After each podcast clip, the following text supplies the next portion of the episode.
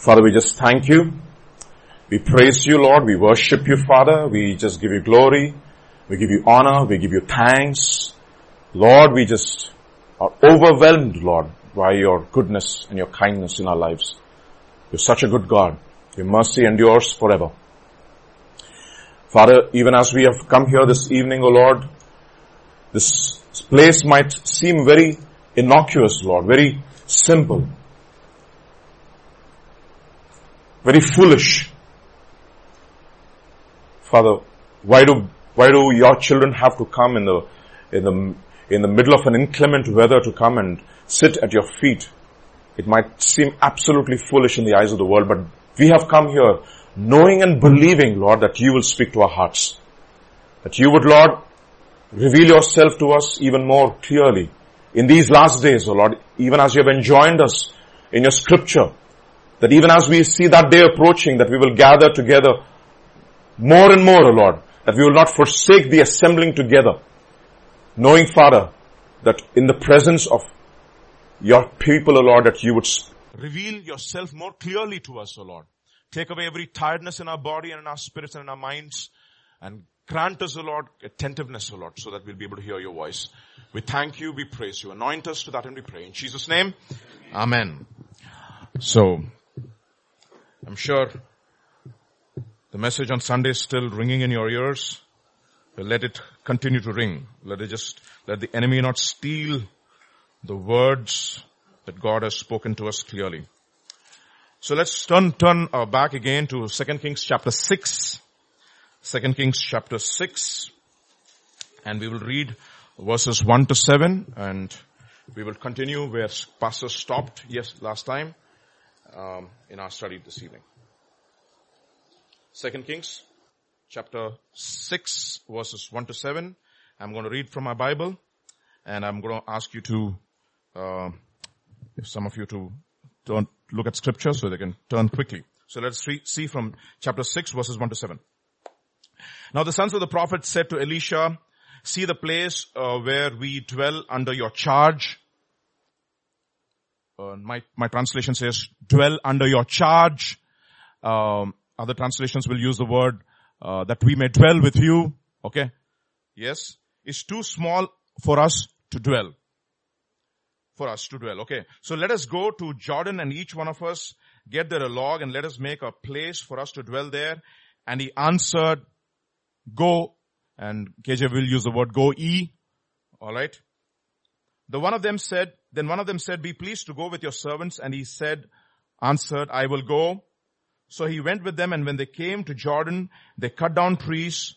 But as one was felling a log, his axe had fell into the waters and he cried out, Alas, my master, it was borrowed.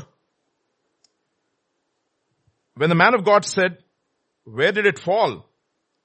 When he showed him the place, he cut a stick and threw it in there and, the, and made the iron float. And he said, take it up. So he reached out his hand and he took it. Seven verses that changed my life. I mean, uh, pastor was preaching uh, this particular thing on uh, one of the pastors' meetings at Malkajgiri. It was unbelievable. So the message starts, or rather this uh, episode starts. Of course, it's sandwiched between two miracles of of of, of Elisha. We looked at that last time. Uh, the miracle that that happened to Naaman and the miracle that happened to Gehazi, Gehazi too. Okay, and then of course the next miracle uh, uh, that where uh, where the king of Syria is coming with his entire army to capture uh, Elisha. This particular episode is sandwiched between the two, and it starts off with uh, the sons of prophets calling out to Elisha, and of course the word Elisha means God is my salvation. Okay, Yahweh is my salvation. So it's a type of Christ, a symbol of Christ. It's a type of Christ, and the sons of prophets are who? All of us are the sons of prophets, right? It says in um, Revelation chapter 19 verse 10, you don't have to turn there. The spirit of Christ is the testimony of what? Uh, the testimony of Christ is the spirit of prophecy. The testimony of Jesus Christ is the spirit of prophecy. So you and I are prophets if we bear the testimony of Jesus Christ in our hearts. Okay. What is the testimony of Jesus Christ? For our lives is that He saved us. That is a testimony. He saved us not just from our sin. He saved us from His wrath. He saved us from hell. He saved us from ourselves. He saved us from Him. Total salvation, right? So that is the testimony of Jesus is the spirit of prophecy. So in that sense, we are all supposed to be prophets, right? So how does it, how does, how does this episode start? It starts with Eli, uh, the sons of prophets making a plea to Elisha and recognizing the need to enlarge. Okay, look at how it's, how it's, uh, um, how it's penned or rather written in my Bible. See the place where we dwell under your charge is too small for us. It's interesting. You know, the word under your charge, it's very interesting, comes from a Hebrew word under your face. What does under your face means? Under your scrutiny. Okay. So uh, the sons of prophets are saying, see, uh, we want to dwell under your charge. We want to dwell under your scrutiny. We want you to constantly keep a watch over us and mentor us. But the problem is, it's too small. We want to, in some sense, if you look at the way the whole, the, the sentence has been constructed, it says, we want an increase of your, what's that? Of your of your scrutiny in my life. Okay. It's very interesting. We want to, we want an increase of your scrutiny in my life. What does that mean? I want to be under intense mentoring. I want you to look and examine my life closely. But the problem is, my life is too crowded. I want to expand it or there are too many of us. Well, I want to expand it. I want to increase your presence in my life. The problem is that, no, many of us, we don't want increased scrutiny. Right? Okay. When the pastor's out, we are like the rats. Everybody comes out of their closet. No. So, we don't like increased scrutiny. How many of us really enjoy? No, somebody said no. Uh, a, a, small girl was really frustrated with her grandfather. Why does Jesus constantly have to look at me? What? Why can't he just give me a break? And, and, and the grandfather was very wise. He said, you know what? He said, honey, Jesus loves you so much that he just can't take his eyes off you. He loves you so much. He wants to increase his scrutiny in your life. And the word is faces. God wants to show not only his what? Goodness and also his severity. Those are the two faces of God. Not only that God is good all the time, God is also holy. God is righteous. God is, God is uncompromising with sin. We looked at Exodus chapter 33 last time, right? God is slow to anger, steadfast, uh, plenteous in steadfast love, forgiving, etc., etc., etc. But he says, in no wise I will make the guilt go unpunished. Guilty go unpunished. And I will visit the iniquity of the fathers unto the third and the fourth generation. So God is good. God is also severe. So we have to know the two faces of God. So we only don't want to have the goodness of God. We also need to know the severity of God. Both of those faces have to be proportionally given to us. In fact, let us have the greater proportion of uh, what? Severity. So that we can appreciate His goodness. Otherwise we'll take his love for granted. See the problem is this episode starts with a set of guys, a bunch of people who want to have an increased scrutiny of God over their lives.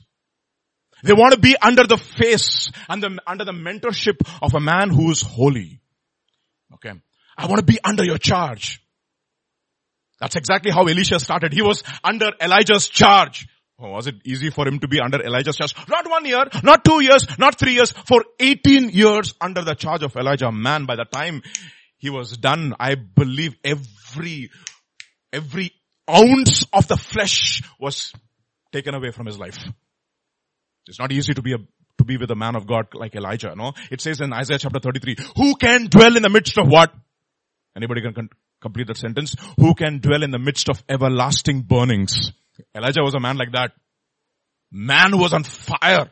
And he would not tolerate sin in anybody's life. And this man was under his scrutiny for 18 years, Elisha. Now how does this episode start by the way? What happened before that? Anybody? Okay, so let me read a particular. Uh, you can go to your Bibles and see what happens. We know the story of uh, of of of uh, Naaman and Gehazi, right? But look at a certain interesting feature which I want to bring to your notice in the context of today's uh, today's study. Uh, turn to uh, Second Kings chapter five. let's read it from read from um, verse twenty two. Uh, so 21. So Gehazi said, as long as my God lives, I will go and get myself, no? Right? As, uh, as the Lord lives, I will run after him and get something from him. Now when you say, as the Lord lives, I will run after him, Baba, living God, it is, it is a terrible thing to fall into the hands of the, ah, it is a terrible thing to fall into the hands of the living God. Now look at what it says. I'm reading from verse 21. So Gehazi followed Naaman. And when Naaman saw someone running after him, he got down from the chariot to meet him and said, is all well? And what does he say? He says, all is well. All is well. Okay. My master has sent me to say, there have just now come to me from the hill country of Ephraim, two young men of the sons of the prophets. In other words, you know, um, uh, it's like, you know, a lot of ministries, right? Uh, how many children do you have in your orphanage? Oh, we have 500 people, 2000 people in our church. Oh, we need funds from America. We have tremendous need. They want to use deceptive means to evangelize. It's exactly, that is the spirit of Gehazi. Okay, so let's, let's move on. And then they, they construct for themselves, boy, uh, just not mansions, they have Lamborghinis and uh, Porsches in India. Not even in America. Huh? Let's move on. And what happened? And, and Naaman said, be pleased to accept two talents, not just one talent. And he urged him and tied up two talents of silver and two bags and two changes of clothing and lit and laid them on two of his servants and they carried them before Gehazi and he, and he came to the hill. He took them from his, from their hand, put them in this house and sent the men away and they departed. He went in and stood before his master Elisha as if nothing has happened. And what does he say? Where have you been? You see, this guy thought he could run away from the scrutiny of God. Look at what it says. And he said, your servant went nowhere. And what it says, but he said to him, did not my heart go with the man turned from his chariot to meet you, when the man turned from his chariot to meet you, was, was it a time to accept money and garments and olive orchards and vineyards, sheep, oxen, male servants, female servants? Therefore the leprosy Naaman of, of Naaman will cling to you and to your descendants forever. So he went from his, ah, you know the word presence is face. He departed from the face of Elisha. He didn't want to come under the scrutiny of Elisha. That is how it departs. That is how the story starts. The story of this prophet starts with they realize, Baba, we also have the spirit of Gehazi in our hearts. We need increased scrutiny. We need increased presence of God in our lives. So what does it do? They say, see the question is that do we really desire that? Do we really desire God? Do we really have a hunger for God? You know, this, these only, these sermons will only uh, fire up people who have a desire for God. Not for anybody. People who are just satisfied with the status, status quo, you know, everything will be normal for them. But if you really, really want revival in your heart, if you have a hunger for God, then it is for you. You see, there's a very interesting uh, prayer in Colossians. Can you somebody uh, turn to Colossians please? I want you to read from Colossians chapter 1. Can read from NIV if you have or NKJV is not, a problem. NIV or NKJV. Uh, Colossians chapter 1 verses 9 to 12. And you read and I will, uh, and I will repeat after you. Okay? Okay, maybe I'll, I'll turn my Bible. okay, just hold on, hold on. Okay, I'll, I'll, I'll, I'll read from my Bible. Why do I uh, want to trouble you? No? So Colossians chapter 1, 1 from verses 9 to, 9 to 12. And so on from the day we heard, we have not ceased to pray for you, asking that you may be filled with the what? Knowledge of His will. What should you be filled with? What are you filled with? Are you filled with the knowledge of His will? That's the prayer of Apostle Paul. He says, Lord, I want for me and for all the people who are under my charge to be filled with the knowledge of His will. And then, and it says asking, okay, uh, with uh, the knowledge of His will in all spiritual wisdom and understanding. It is not some spiritual wisdom and understanding. In all spiritual wisdom and understanding so as to walk in the manner worthy of the Lord, fully pleasing to Him, bearing fruit in every good work and and increasing in the knowledge of God. How, see, how, just look at the two ends of the two verses, okay? First it starts with, inc- you should be filled with the knowledge of His. So in order to be filled with the knowledge of His will, you should increase in the knowledge of God. That is a prayer. And then it says, may you be strengthened, verse 11, with all power, strength, with all power, according to his glorious might, for all endurance and patience, not full stop, with joy. No, look at this. What is, he says, you need strength for this. For this, what do you need? To be filled with all knowledge. It is not easy. To know the knowledge of, how many of you really know the will of God for your life? Specifically, if I were to ask you. If I were to ask this young, uh, young man over there, what is the will of God for your life?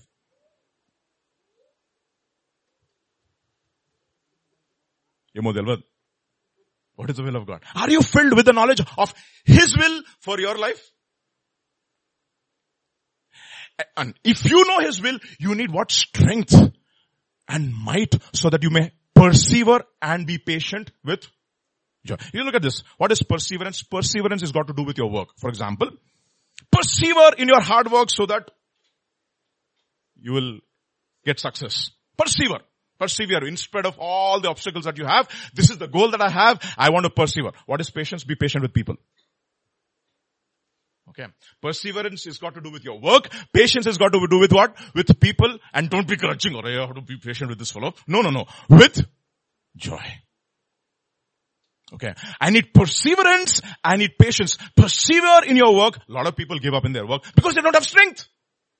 They don't have strength because they have not increased in the knowledge of God. They don't have, they don't have increase in the knowledge of God because they don't know what the knowledge of His will. They don't have strength. The question is therefore, do we have a hunger for God? It starts with that. Do we have a hunger for God? Look at some Old Testament saints who will put us to shame. Okay. Let us turn to some Old Testament saints. Okay. Turn to Psalm 43 verse 2. Read it in KJV if you have KJV. Psalm 43 verse 2. This is the Psalms of the sons of who? Korah. Okay. Read it please. Yes. Psalm 43 verse 2. Don't be ashamed. Oh, you are the God of my strength.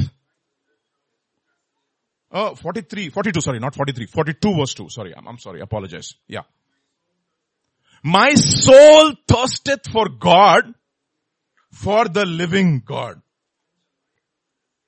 When shall I come and appear before Him? Can you imagine this thirst? I want to appear before God and I'm thirsting for Him. This is the psalmist. 43 verse 4. 43 verse 4. Psalm 43 verse 4. Yes. Then will I go onto the altar of God and to God my exceeding joy. This is what he says. This is the psalmist in the Old Testament. Do we have exceeding joy when we meet? Are ఇంకొక Bible study అబ్బా ఎప్పుడు Bible study Bible study Bible study అయ్యో there's no joy 63 psalm 63 this is fantastic verses 1 onwards psalm 63 verse 1 onwards O God, thou art my God, earnestly will I seek thee as in a dry and a weary land where there is no my soul longs for thee. My, soul, what? Thirsts for thee. My body longs for thee. Like, you know, whenever you, uh, fast for, for, let's say you didn't eat a meal. By the time you, it is evening, what happens to your body? It is longing for food. That is how he says. This is Old Testament guy. He's, do you long for God like this? Another place. Psalm 84 verses 1 and 2. Psalm 84 verses 1 and 2. Psalm 84 verses 1 and 2.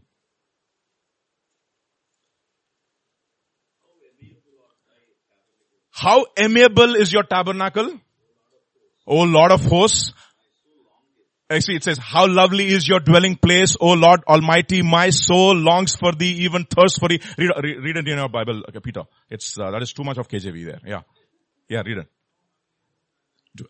Tabernacles, O Lord Almighty, longs for thee, even faints for thee. You know, it's like this, no? Uh, somebody hears some loved one is gone. What happens to that girl? Faints. Okay. Your, uh, somebody dumped you. Your boyfriend dumped you. What happens to the girl? Faint. Okay. He's faint. They've lost all hope. But you know what he says? Lord, I'm fainting for you. Let's move on. Move on. What does it say? My heart and my flesh cry out for you. And, oh, the living God. Okay, that's enough. And verse 7 maybe. They grow from strength to strength. Every one of them in Zion to appear before God. You see, that is what, I mean, I want to meet God. Woe to those who are at ease in Zion. You see, there's no hunger for God. Another fantastic verse, okay? Psalm 119 verse 20. Psalm 119 verse 20. And if you have an ESV Bible, Dr. Richard, you might read it. Psalm 119. I know you have ESV. Okay. Psalm 119 verse 20. Read it, Dr. Richard. My soul is consumed with longing for your rules. How many of you like rules? Rules are meant to be broken. That is an old saying, no? And this guy is saying, my soul is consumed with longing for your rules. Not one day, not one hour, not for 10 hours, all the time. That's a man who's on fire and he wants the, he wants the presence of God too much in his life. The question is, do we desire for God like that? Is there a longing for him? You know, it starts with that. It starts with that. Do you have a longing? Yes. If there is a longing, you know what you should do? Go to work. What should you do? Go to work. You know why? Christian life is a lot of hard work. What is it? Lot of hard work. Turn to 2 Timothy chapter 2 verse 7. 2 Timothy chapter 2 verse 7. We looked at it yesterday in one of our Bible studies, but look at that. Very, very powerful word. Second Timothy chapter 2 verse 7. Uh, think over what I say. The Lord will give you understanding. Meditate on what I say. That is, a, that is the reason why it says, uh, this book of the law shall not depart from your mouth, but you shall meditate upon it. You know, the word meditate comes from the Hebrew word hege. Okay. Hege, day and night. What does hege means? It's like a lion sitting on its prey and eating. Have you seen National Geographic? I mean, it's just graphic, no? Lion sitting on its prey and tearing it apart, flesh by flesh, bone by bone, and munching and munching and munching and eating, and after high protein diet, it sleeps for 18 hours. Okay. That is what is meditation. What does it mean? For, for 18 hours, it's resting so that all that food that it has munched, it is digested. You know, problem is many, many believers, they are not fit for meat. They're only fit for milk. Too much house, do. Okay, little of God is okay. Too much. Don't be too radical. No. That is what is meditation that is longing. And this is what Christian life is. You have to go for work. Go to work. So what does he say? Go to work. Okay, fine. You have a desire to expand your territory so that you can have increased scrutiny in your life. That means increase the presence of Jesus in your life. Okay, go to work. But the problem is, Many people don't want to go to work. You know why? They don't like the two faces of God. They only like the goodness of God. They don't like the truth of God. You know, A.W. Tozer wrote something very interesting. Just follow this carefully, okay? For myself, I long, I long ago, sorry. For myself, I long ago decided that I would rather know the truth than be happy in ignorance. For myself, I long ago decided that I, that I would rather know the truth than be happy in ignorance. Ignorance is not bliss. Okay. And he says, if I cannot have both truth and happiness, give me truth. Why? We'll have a long time in heaven to be happy. It's amazing. what a, what a man. He says, it, it is, he, he, can only decide for, for himself. Can, you, I cannot decide for you. I can only decide for myself. I cannot even decide for my wife. I cannot even decide for my children. I have to make a decision, Lord. I would rather have truth than what? Happiness. You know, a lot of people want happiness now, holiness later. But you know what God says? Holiness now, happiness later. In fact, if you're really holy now, you will have joy. You will have true happiness. Blessed is the man who is not offended because of me. You see that? So, true, that is the reason why they don't like these two faces of God. They would, but, but to have these two faces of God, you need to go to work. Okay. You need to love truth. Second Thessalonians chapter uh, 2 verses 9 to 12. Second Thessalonians chapter 2 verses 9 to 12. Somebody read it please quickly. the coming of the lawless one will be with a lots of lying signs and wonders. Yes. Yes. Yes. Yes. And all wicked deception to those who are perishing. Why? They did not receive the love of truth. Go on, go on. And be saved. Therefore, God sent them a strong delusion so that they may believe a what? A lie. Yes. Okay. And all be condemned? Yes. Because they do not have pleasure in truth, but they have pleasure in what? Unrighteousness. They don't have pleasure in truth. They have pleasure in unrighteousness. Okay. They did not receive the love of truth. Gehazi is one guy who did not receive the love of truth. And ultimately he went away from the presence of the Lord as a what? As a leper. And there's so many people who leave the presence of God and they are lepers. So you have to go to work. Okay, and you can only choose it for yourself. I want to inherit the life of Christ. What should I do? I don't need to go to work. But the problem is, a lot of people don't want to work. Look at what it says. If you turn to um, uh, Joshua chapter 18. Joshua chapter 18, please. Somebody can turn to Joshua chapter 18 quickly. Uh, I'll read you the verse. Joshua chapter 18. And I'll i am reading from verses 1 onwards. Follow it in your Bibles. Okay. Then the whole congregation of the people of Israel assembled at Shiloh and set up the tent of meeting there. The land lay subdued before them there remained among the people of Israel seven tribes. How many tribes? Now think about it. Some tribes already received their inheritance. Who are those tribes? Reuben, Gad, half the tribe of Manasseh. Two, so two and a half tribes already received their inheritance. How many tribes are left? Another eight and a half tribes are left because 11 tribes. Out of which only one and a half tribe has received the inheritance. Rest of the seven tribes has still not received in, inheritance. Look at what it says. The reason is given. Okay. Verse, verse 3. So, uh, so verse 2, there remained among the people of Israel seven tribes whose inheritance has not yet been apportioned or uh, given. So Joshua said to the people of Israel, how long, what? Will you put off going to take the possession of the land which the Lord God of your forefathers has? He's already given you. But you're putting it off, putting it off, putting it off, putting it off. It's okay. Not today. Tomorrow. You're, you, we are urgent in worldly things, but not urgent when it comes to spiritual things. And look at what happens as a result of this. Turn to Judges, please. Judges. Chapter 1, quickly. Judges chapter 2, in fact. Okay, chapter 1, and then with chapter 2 as well. Nyayadipataru, okay? Judges chapter 1.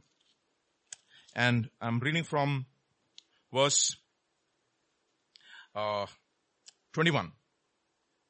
Verse 21. Okay. It says, but the people of Benjamin did not drive out. Does it say could not? They did not. That means an act of disobedience. And then verse 20, uh, 26, oh sorry, 27. And Manasseh did not drive out. And then uh, verse 29. And Ephraim did not drive out. Verse 30. Zebulun did not drive out. Verse 31. Asher did not drive out. Verse 33. Naphtali did not drive out. They didn't go to work. They were satisfied in the chalu. But what happens when you're, when you're done? Chapter 2, verse 1. Now the angel of the Lord went up from Gilgal to Bochim. You know what Bochim means? Weeping. Okay. And he said, I brought you up out of Egypt, brought you into the land, and I swore to give it to your forefathers. I said, I will never break covenant with you, and you shall make no covenant with the inhabitants of the land, but you have not obeyed my voice. What is this you have done? So now I say, I will not drive them out from you did not drive them out. So what does God say? I will not drive them out. You see that? A very, very serious thing. If you don't drive them out, God says, okay, fine, you're not cooperating with me, right? I already gave you that land. You're not, you're not interested in your spiritual growth. And you know what I'm going to do? I'm going to not drive them out. I'm going to leave them like that. Why? It says, but they shall, but they shall be, become thorns on your sides and their God shall be snare to you as long as the angel of the Lord spake these words to the people of the, of Israel. They lifted up their voices and wept. And they called the name of the place Bochim and they sacrificed to the Lord. You did not drive out. So I will also not drive out. go to work. Time is very short. Go to work. Alright. It's not going to be easy. Go to work work with intent, intent. Let's go back now second to second Kings, please, and observe a few more things today. Second Kings, chapter six. a few more things. Okay. And uh, the man of God said, go. Okay. So go ye into all the world and make disciples of all nations, teaching them, etc. Okay. So go. And it said the promises, and lo, I am with you always, even to the, even till the ends of the world. That is the promise. But if the promise is there, what should you say? Lord, you promised, so come with me and be with me. That's exactly what the next guy will say in verse 3. Then one of them said, be pleased to go with your servants. And you know what it what he says? I will go. So he went with them. So don't do anything. I mean, these, the Christian life cannot be done in your own strength. Forget it. Many people have tried. And can you imagine, can you imagine the pride of the human heart?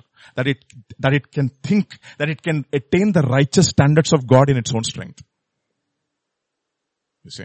It's impossible to attain any of the righteous standards of God in your own strength. So be desperate for God, but not just desperate to overcome sin, desperate to have Him in your life so that you can overcome sin in His strength. Okay? I can do all things through Christ who strengthens me. It is impossible. Not by might, not by power, but by my spirit. It says, if you live according to the flesh, you will. But if you by the spirit put to death the deeds of the body, you will. For as many as are led by the, are the, oh, as many as are led by the spirit of God to put to death the deeds of the body by the spirit, are the children of God. You see? So it is only by the Spirit. It is not by power, not by my might, but by my Spirit, says the Lord. So this is, this is something which we need, all of us need to understand. It is impossible for us to do anything, like Pastor was saying, let, ask him to go with you today. Ask him to go. Every day. Ask him to go every day with you. I can, we can tell you one incident that happened the other day, uh, in our school, no? Um, strange incident, okay? And uh, it's, it's, it's very strange. Every time we start our school, we start with prayer. So all teachers come together and I mean, supervisors and teachers, we come together and we pray, we plead the blood of Jesus. And that day we had some photo session and we forgot to pray. We forgot to pray and so with the photo session happened, everything happened. And, uh, after the prayer was over, oh sorry, after the photo session was over, I came, uh, I came back to the school, I settled down the children and I left. Few hours later, Justin calls me and he, says, Vijay, you know something happened. I said, what happened? There was what, this one Hindu guy who barged into the, into the school with his tilak and with his, with his pantulu. Look. And he started asking for admission for my child, for his child. And Justin kept on saying, no, it is not for you. It is only for us. It is not for others. Please go out. And he wouldn't go. Insisted staying there. And nobody was there. Justin and uh, another, another person, all the kids there. Started our day without prayer and we have opened ourselves. You know, you need to understand the more you walk with God in His will, you have to, you will be the target of the enemy. And there will be opposition. Don't start your day without God. Boy, you think it is, uh, you have a plan B without God? I mean, what audacity to think that you can accomplish anything of the day without God? Is there an option for you? Lord, go. No option, my dear brothers and sisters, no option. So, Lord, please go with me. Go with me. And we need to take him how? As he is and not in our own ways. Okay, we, we looked at that so many times. And then what happens? But even as one of them, so, so he went with them, verse 4, so he went with them and when they came to the Jordan, they cut down trees. But as one was felling a log, his axe head fell into the water and he cried out, alas, my master, it was borrowed. You know, pastor was talking to the, to the pastors. He said, your gift that you have received is not your own. It is borrowed. The life that you received is not your own. It is borrowed. The anointing that you received, it is a, what do we call, a pledge. It's an investment of God in your life. What are you doing with your investment? Of God in your life.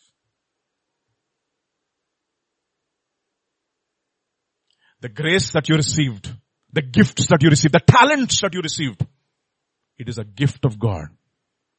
It is borrowed. And you know what? It's not your own, right? If it is not your own, what is God going to ask you? He's going to ask you for an account. Have you lost it? Have you lost your gift? Or have you buried it like that fellow in the water? One talent, are only one talent, no. What I can do, I can only clean the church. That's the only talent that I have. Nobody observes me. I was thinking about it, no? When we do good things, we want everybody to observe. But when we do bad things, we don't want everybody to observe. No. We sin in secret, we do righteous acts in public. But God says, don't sin in secret, don't do your righteous, also do your righteous acts in, if you can, if you sin, sin, sin so that everybody knows. Be like that, that, that lady, you know, who says, this is who I am Lord. I don't want to hide anything. They want to hide. They don't, they want to hide their sin, but they want to show off their acts of righteousness. But you know what God says? Your acts of righteousness, let it not be known from it to anybody except your father who sees in secret. We are like that. We want all of our, that's what sin does, you know. How, how is this, the pattern of sin is this. How is pattern of sin? Eve. She saw, she coveted, she enjoyed, she hid. From whom? From God's presence. Okay. David saw. David covet, coveted. David enjoyed. David hid. Achan saw. Achan coveted. Achan enjoyed. Achan hid. Vijay saw. Vijay coveted. Vijay enjoyed. Vijay hid. That is the pattern of sin. You see? You covet. You enjoy and you don't want anybody to know. Let it be the history's best kept secret. You know what it says in uh, Romans chapter 2? On that day, God will judge the secrets of men by my gospel, by the man Jesus Christ, according to my gospel, by my, by the, by the man Jesus Christ, according to my gospel. So, understand that. Okay, understand that. Don't, don't hide from God. Don't hide from God. So what happened to this fellow? Don't hide. This guy lost his gift and he says, Lord, alas my master, it is gone, it is borrowed. Nobody even cries these days. Do you even cry? Alas! That, that word is actually a cry. Oh my goodness, a cry of desperation. Alas my master, I have lost it. Now this is interesting, isn't it? You know, when I was looking at the scripture, I was looking at various commentaries. But the best commentary for scripture is Fantastic, no? So let me show you something today. Fresh. Okay. I mean, uh, pastor was saying, Vijay continue the study that I already started. I'm like, oh Lord, I don't want to plagiarize what his sermon. God's give me something new. Okay. So let us, let us look at this No, We have the best way to understand scripture is, you want a commentary of this? Let us turn to Deuteronomy chapter 19. I want to show you a strange passage which will sh- throw light on this. And every one of you listen carefully and attentively please. Uh, Deuteronomy chapter 19, I'm going to read from verses 1 onwards and all of you don't go ahead of me. Say, don't go ahead of me. Okay, don't be my like my uh, students. They will they will already they're like uh, Sherlock Holmes, right? You you are from Afghanistan. They, he looked at uh, Dr. Watson the first time and he said, you're from Afghanistan, right? And he's shocked. How did you know? Because he just went ahead of him. Okay. For those who read the study in Scarlet. Okay. Uh, anyway, so don't go ahead of me. Follow me carefully. Okay. Everybody don't, everybody look at me once. Ah, good. Now look into the Bibles. Okay. Follow me carefully. Alright, good. When the Lord your God cuts off, so this is, uh, Deuteronomy chapter 19, yeah, verse 1 uh, one onwards, when the Lord your God cuts off the nations whose land the Lord your God is giving you, given you, and you disposes them and dwell in their cities and in their houses, you shall set apart three cities for yourselves in the land that the Lord your God is giving you to possess.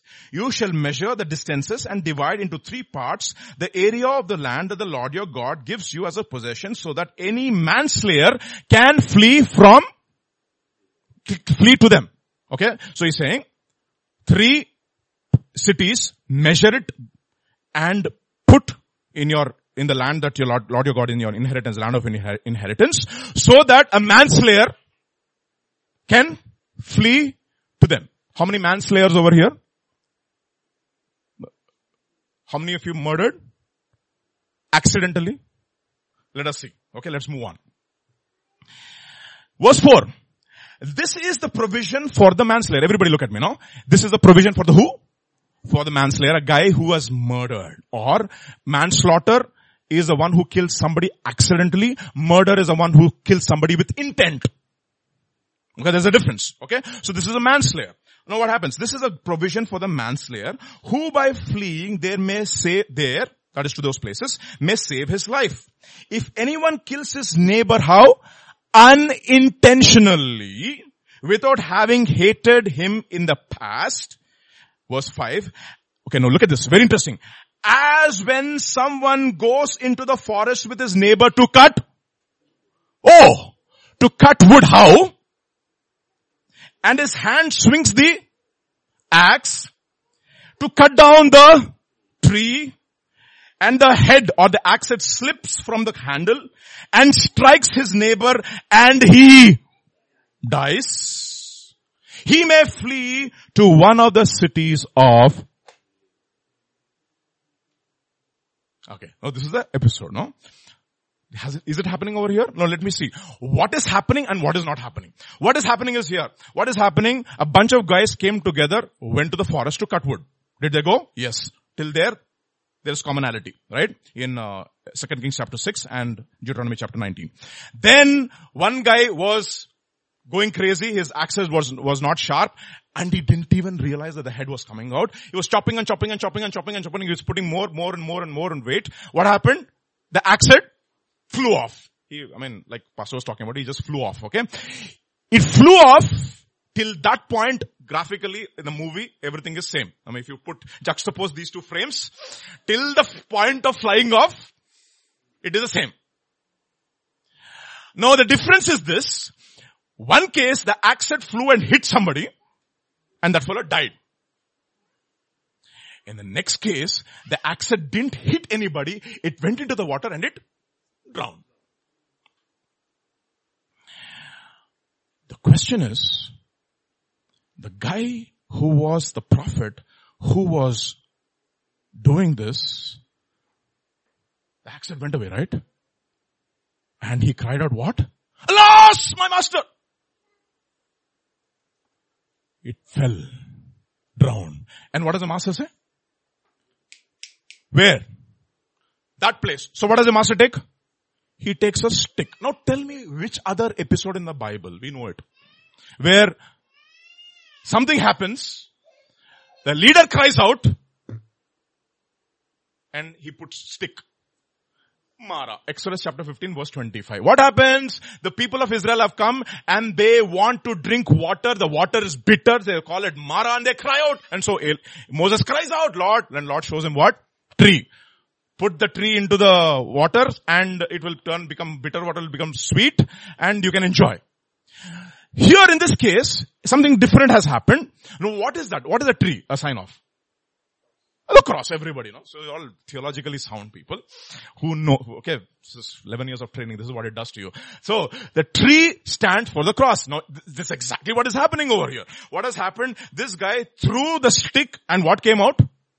The point is, this fellow axe fell away. Right? And Elisha had to use the provision of God of Jesus on the cross to get the access back. That means he was guilty of what? Guilty of what?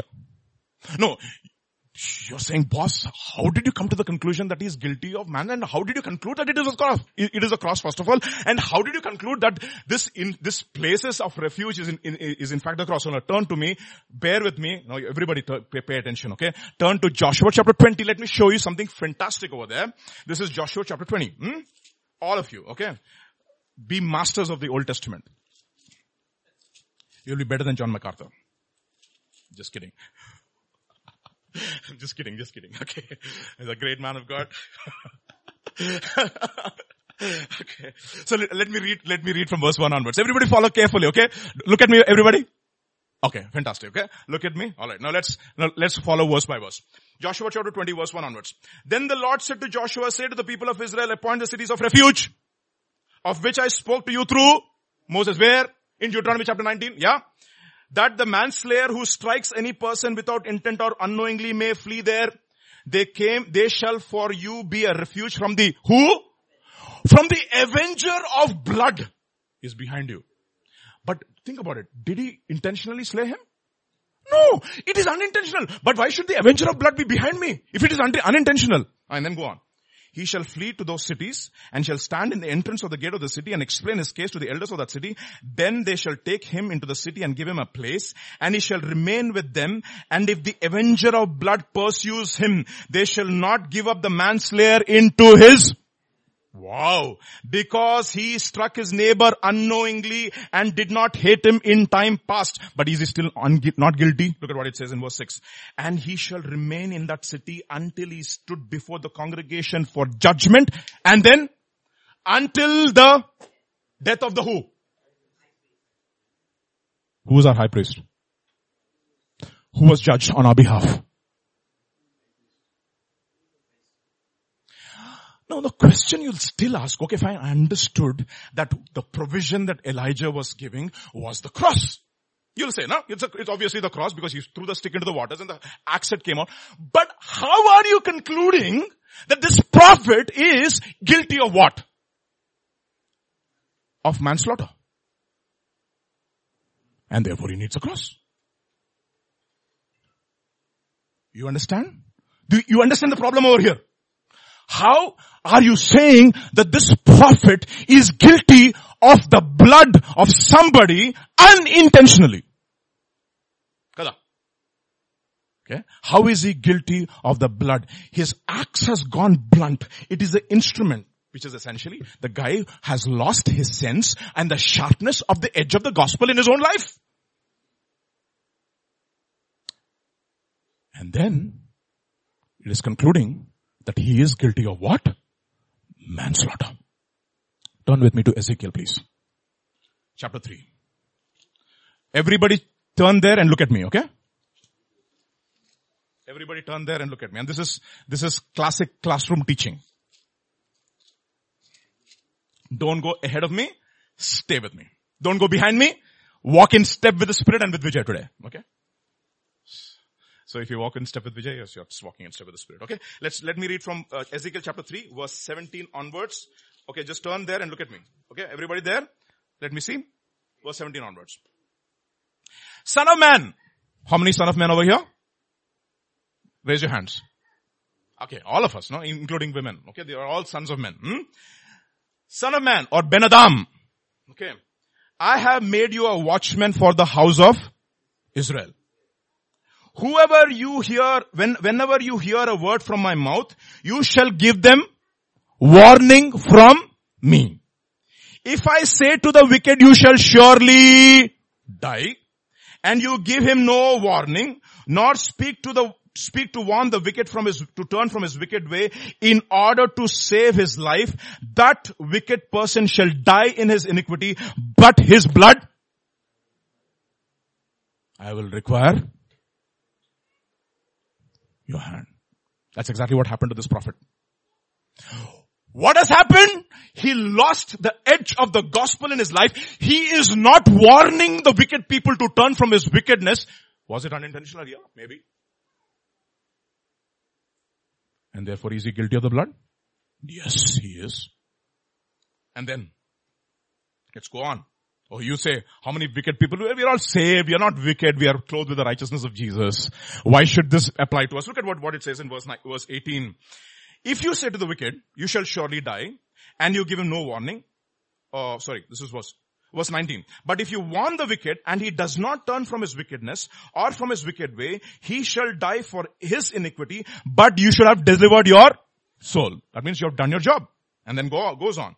Again, if a righteous man turns from his righteousness and commits iniquity or injustice, I lay a stumbling block before him that he shall die because you have not warned him, he shall die for his sin and his righteous deed shall not be remembered, but his blood I shall require of your hand.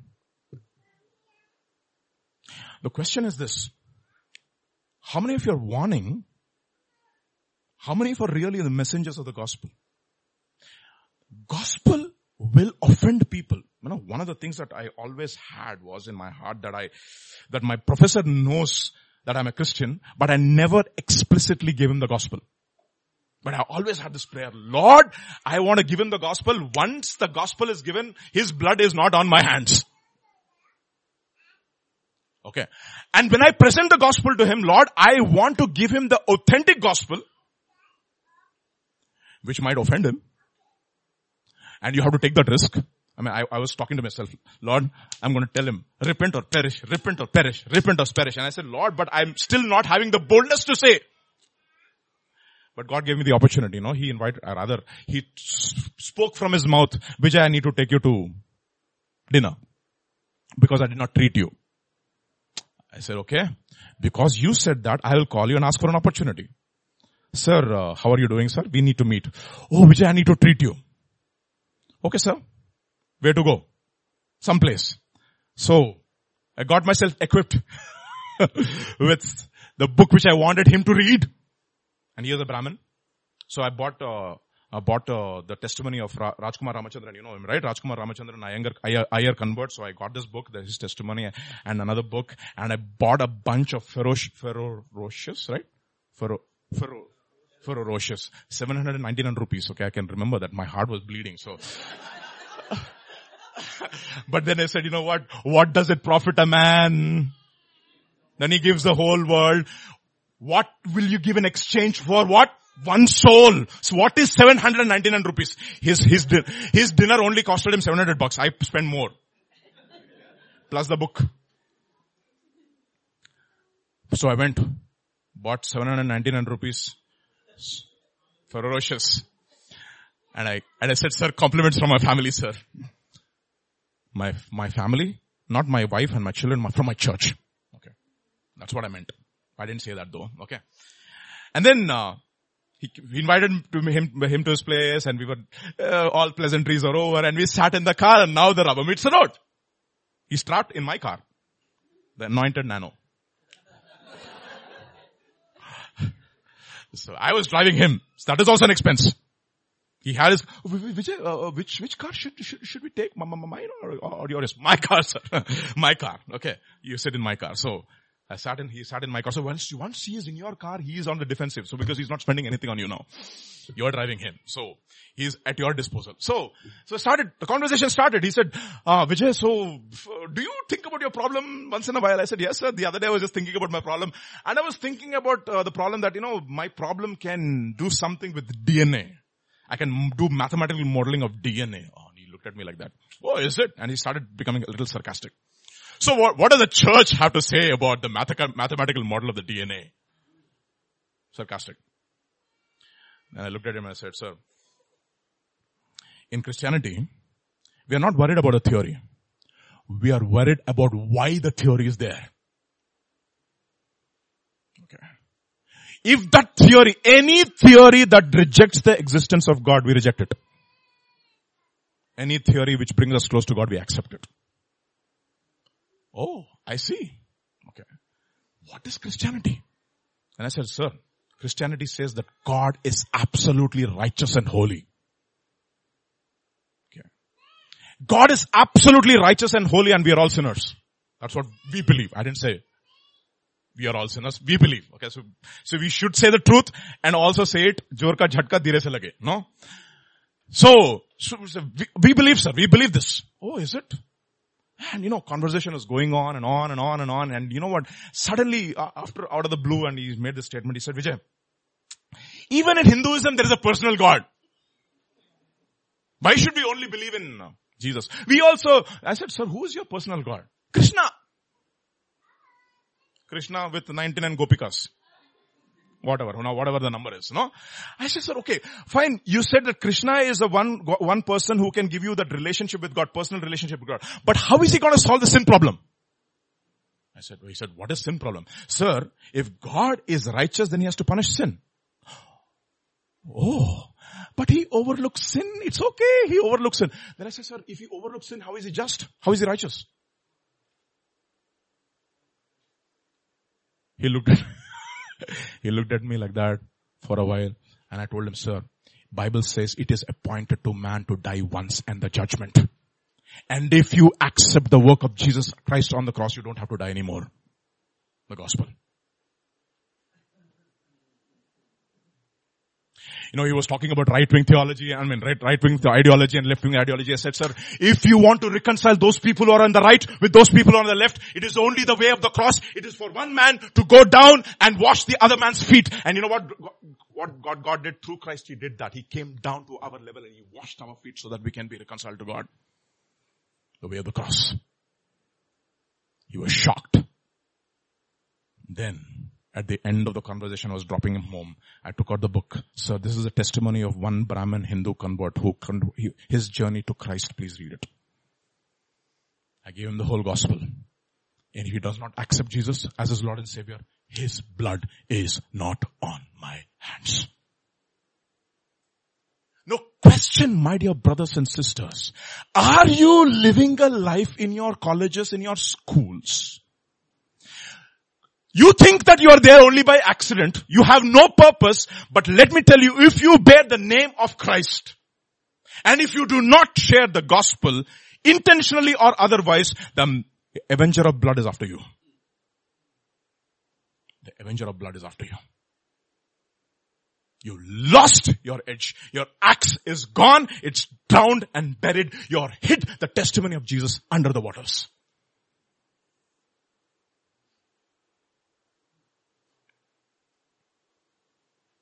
Think about it. Are you passionate for souls? Oh, I don't want to offend anybody, you know. Better to offend them and get their wrath now rather than seeing him, seeing them in hell and crying out to you, why did you not tell me the gospel? And Jesus, you know what he will say? You are guilty of his blood. You're guilty of your relative's blood. You're guilty of your friend's blood. You're guilty of your, of your, of your, of your neighbor's blood or your, or your people in your, in your, in your immediate spheres of influence where you did not show forth Christ. And you hid the testimony of Jesus Christ. And you didn't even cry and says, alas, master, it is lost. You're guilty. And a lot of people from GSS, right? You've trained yourself for 11 years. Do you really have a passion for your own family? Your own family? Will you cry out and say, Lord, for my children? Parents? Parents, parents, parents. How many parents? Let's raise our hands. Parents of young children. Let's raise our hands. Do we teach our children the whole gospel? The rod and the staff. My parent, my children know what is the difference between the rod and the staff. I told them, what does the rod do? It pains. But we are so careful of not giving our children pain. అయ్యో ఎక్కువ చెప్తే వాడు ఎంత బాధపడతాడో పాపం ఓ ఆమె పేరు సుందరియా మనోహరి మనోహరి She doesn't like, oh, if you tell something hard, she will feel, oh, yo, yo. They don't love rebuke. You know, it says, rebuke a scorner and he will hate you. Rebuke a wise man, he will love you. Rebuke a wise man and he will become wiser. You see, commandment is life, law is light, reproofs of instruction are the way of life to keep you from the immoral woman, from the adulteress which flatters with her lips. We like flattery. We like what? Flattery. And we don't want to say, you don't want to offend people. You know, think about it, no? If our life does not offend people, boss, you have to question yourself what kind of a life you're leading. If you're afraid of preaching the gospel to them, that means you yourself are not convicted about the gospel. You yourself don't think that you need the gospel. You yourself don't think that if unless and until I have the gospel I'm not saved, if I cannot be saved, who else can be? And nobody can be saved. That is the reason why it says, you know what Paul says, I am a debtor. Boy, what? I am a, ob, I am under obligation to the Jews, or sorry, to the Greeks and to the barbarians. Hmm. To the wise and to the unwise. As much as is in me, I am ready to preach the gospel to those who are in Rome also. For, why? For I am not ashamed of the gospel of Jesus Christ. For it is the power, it is the only power unto salvation for everyone who believes, to the Jew first and also to the Greek. Nobody, anybody has to come to one way. If you actually are not sharing the gospel, you know what it means? You believe there are several ways to Jesus, to God. Do you believe? See, that is the reason why Naaman was so upset. When Naaman, when, when somebody said to Naaman, no, Naaman, Naaman, go to Israel, there's a prophet. Huh? You go to him, he will heal you. So he put all his, uh, what? His everything? Huh? To hide his leprosy? To gold, silver, bronze, everything, several servants. And where did he end up first? Where did he end up? Did he, did he end up at Elijah or somewhere, somewhere else? Elisha somewhere else? He went to the king. Where did the, where did the servant ask him to go? To the prophet. Where did he go? To the king. Because he thought the king was a prophet. Because those days king means God. Caesar means what? God. So he goes, goes to the king and he says, heal me. and the king tears his robe and he says, am I God? Who can heal you? And somebody says, go to Elisha. And then he goes to Elisha. Elisha doesn't even look at him. He sends one message. He says, go to the, go to Jordan and wash yourself. And you know what this fellow was thinking? He was thinking that this man would come and say, oh great Naaman, you accomplish virtuoso. I am so proud of your accomplishments. Oh, you came to this poor prophet for the gospel. He doesn't even want to look at him. Go and wash yourself in Jordan.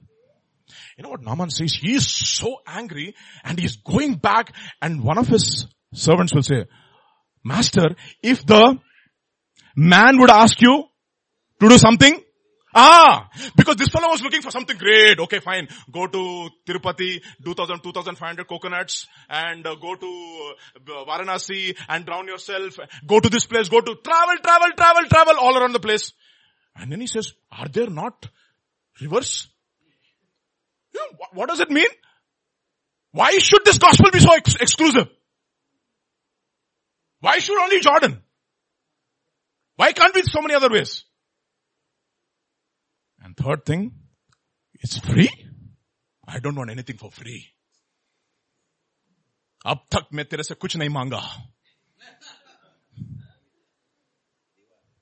दीवार we have movie buffs over here see I don't want anything for free. Okay, you don't have to give me any salvation for free. So look, I have so much. It's free. It's so simple. Just dipping yourself. Simple. So simple. I don't like this. I want something great. But you know what that guy says? Lord, Would you not have done? But this guy, in order for him to really, really, really, really have the gospel in his life, you know what he has to do? He has to strip himself of all his accomplishments and show to the entire world that this is a man full of leprosy.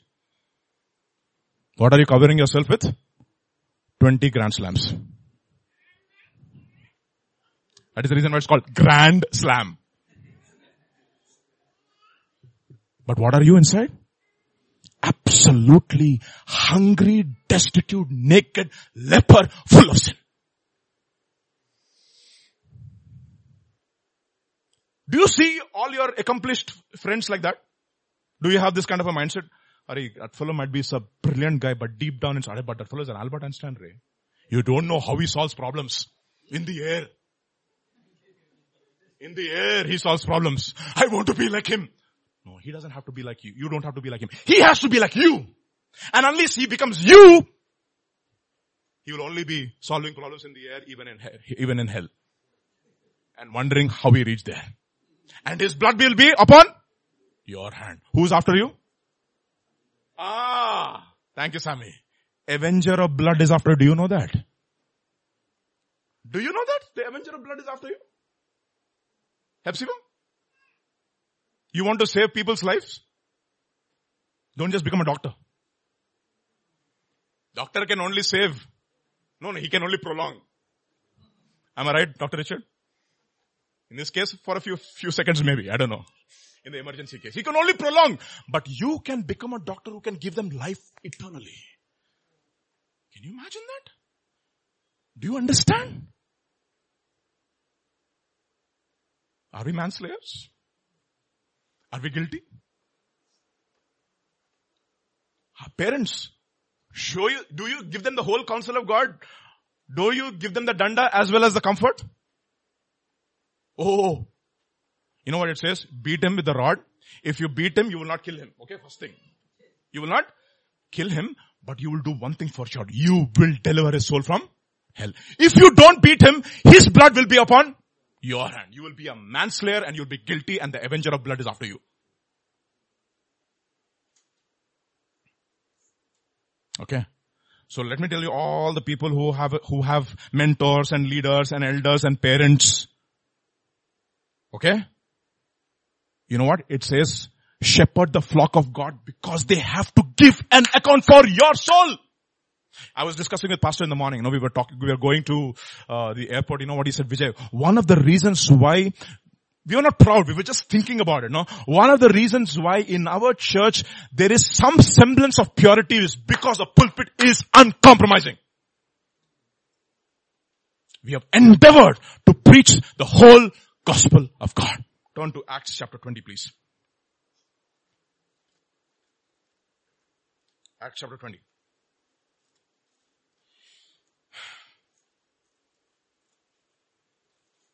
Acts chapter 20. I'm reading from verses 16, 17 onwards. And verse 18 onwards, okay?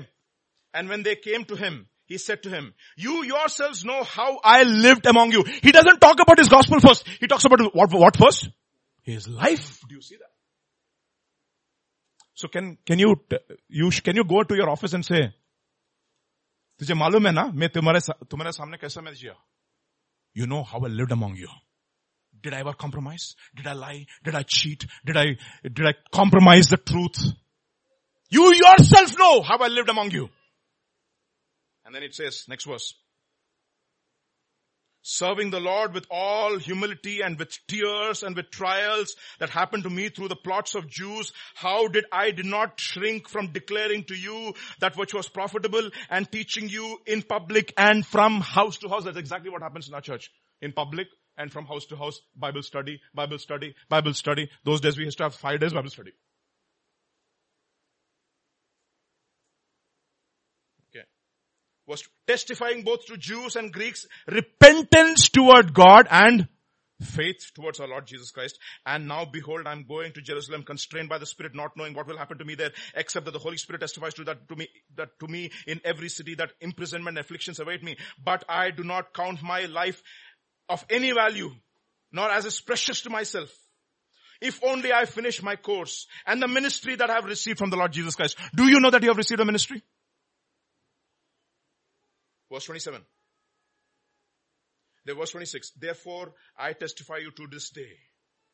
I am innocent of the blood of all men, for I did not shrink from declaring to you the whole counsel of God. It's, it's important for parents, no? For us, it's very, very important as parents. Turn to 1 Samuel chapter 2 verse 22 to 26. 1 Samuel chapter 2 verses 22 to 26.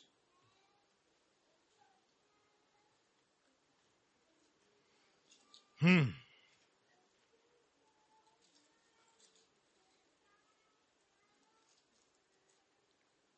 Look at what it says.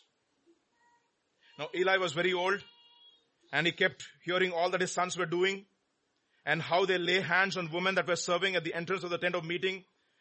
And he said to them, Oh, my sons, why do you do such things, ayo? Do you see that? Ayo, ayo, ayo. And you know what it's, what God says to him? You honored your sons more than you honored me. Those who honor me, I will honor. It says about Adonijah, David never corrected his sons. You know, to get disciplined is a discipline. What did I say? To choose discipline is a, is a discipline. That's, a, that, that's exactly the reason why, you know, what I, what I have deliberately, t- I mean, this is a conscious decision. I want to be under the scrutiny of the eldership, of pastor every day of my life. Every day. And I said, show me. This is what I am. And he will tell me, danda and the rod, both. Rod and the staff of the shepherd. Otherwise, who's after you? Who's after you? The avenger of blood is after you. You know, uh, I, I, I really enjoyed teaching the Pilgrim's Progress. No, how many of you remember the Pilgrim's Progress? Okay, no, this is a very interesting episode in the in the, the story. Story. There's a very interesting part. No, uh, Pilgrim, that is Christian he has this battle with Apollyon. Remember the battle with Apollyon? And after the battle with Apollyon, where does he go? He goes into the valley of the shadow of death. Remember? He goes through the valley of the shadow of death and he comes out of the valley of the shadow of death and now he's very comfortable. Finally, Lord, I won the war against Satan. I won the war against the valley of the shadow of death and he comes onto the other side and there he sees somebody running ahead of him. Who's his name? Faithful. And you know what he says faithful? Hey, hey, hey, stop, stop, stop. Please wait for me. Let me come. You know what faithful says? I am not going to stop. Who is after me? The avenger of blood is after me. You know what faith, that is the reason why his name is faithful. He says, you know what? I have a call on my life. I have to preach the gospel. I don't want to stop. If I don't preach the gospel to everyone that God has appointed me, who is after me? The avenger of blood is after me. I'm, I'm telling you, this man, John Bunyan, he's got such a revelation. How did he even write that? It was from God, I tell you. The avenger of blood. That is the reason why he's faithful. I have fought the fight. I have kept the, I've finished my race. I've kept the faith. That means I'm faithful till the end. Till the last minute, I am going to preach the gospel. So you're going to send me to prison? I'm going to write letters. What letters? Oh, letters to king, please release me. No, no, no, no, no, no, no. Letters to the church. Letters to Philemon. Onesimus, you're here, huh? Please receive the gospel. If you are chained to Apostle Paul, only two things can happen. Either you go to heaven or you go to hell for sure. That time. That time. That's it. Because you know what? He lived under the consciousness that who's after him? The avenger of blood is after him. The avenger of blood is after him. So what do we do now? Run to him, no. If you want to give yourself safety from the avenger of blood, where should you run to? To the cities of refuge. So let me name the cities of refuge for you. Kadesh, six. Kadesh, Shechem, Hebron, Bethsar, Ramoth, Golan. Six cities. Kadesh means holiness. Shechem means shoulder. Hebron means fellowship. Bethsar means fortress. Ramoth means uplifting or heights. Golan means exile. Go to Jesus who's your righteousness and your holiness. And he will put you on his shoulder. And you can have fellowship with him and with others. And he will become a mighty fortress for you. And then he will uplift you and you can walk as an exile. And when you walk as an exile, people will ask you, why are you walking like a prisoner? You'll tell them. You'll tell them, you know what? My God. This is not my world. This is not my life. There. I'm going there. Do you want to come with me? Come through Jesus. Come through Jesus. A question I would really want to ask ourselves now, have we really, uh, have we the passion for souls?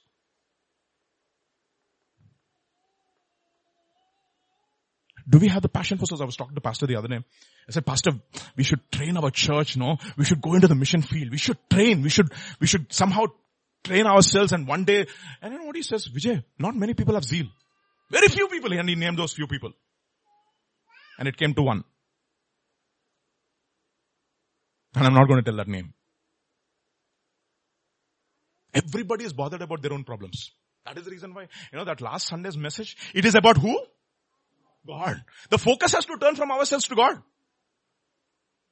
Our problem, it is not about souls. You have so many issues. What about God? What about souls? Do you know that the avenger of blood is after you? Do you know it? Until you have preached the gospel, the gospel to everyone whom God has appointed in your life. To one. Beginning with your own family and with your children. If you are a parent. And your household. Don't be ashamed of the gospel. Don't be ashamed of the gospel. Don't say, I myself am a failure. How can I preach to others? You know what? You take a stand of faith and a step of faith. You know what God, what you don't have a, any clue as to what God can do and the opportunities that God can give, give you to minister to others. But you should be available, not just be, you don't have to be able. You just have to be, you don't have to be able. Okay. You just have to be available. Avail, able. God is not looking for ability. He is looking for availability. Please let us live in the consciousness. You know, our church is, if you don't preach the whole gospel, we are guilty of your blood. And we, that is the reason why you know what it says in James chapter 3, not many of you should be, ah, teachers. Not many of you should be teachers. But, so don't say, okay, okay, I'm not a teacher, I'm not, I'm safe. No, no, no, no, no, no. Whether you like it or not, you're a teacher. You know that? Mother is a teacher. Brother is a teacher. And if you're not living your life according to the standard of the gospel, who is after you? The avenger of blood. Have you lost your axe? So what should you do? Cry out today. Alas, Lord! Alas, my master! I have lost it. And you know what God will say? Where did you lose it? Where did you lose your zeal? Which, which sin has compromised your zeal? Go back to that point repent, come back with fresh zeal. That is the reason why it tells the Laodicean church, be zealous and repent. Let's pray. Father, we just thank you. We praise you. We worship you. Father, if we have lost the zeal for souls, forgive us. Forgive us, Lord. Forgive us. Lord, we don't want to be a set of people who will go about life without zeal for souls. Zeal for our own soul. Anoint us, O Lord. Commission us. Thank you, Jesus. Thank you, thank you, thank you. We praise you, Lord. We worship you. In Jesus' name, Amen.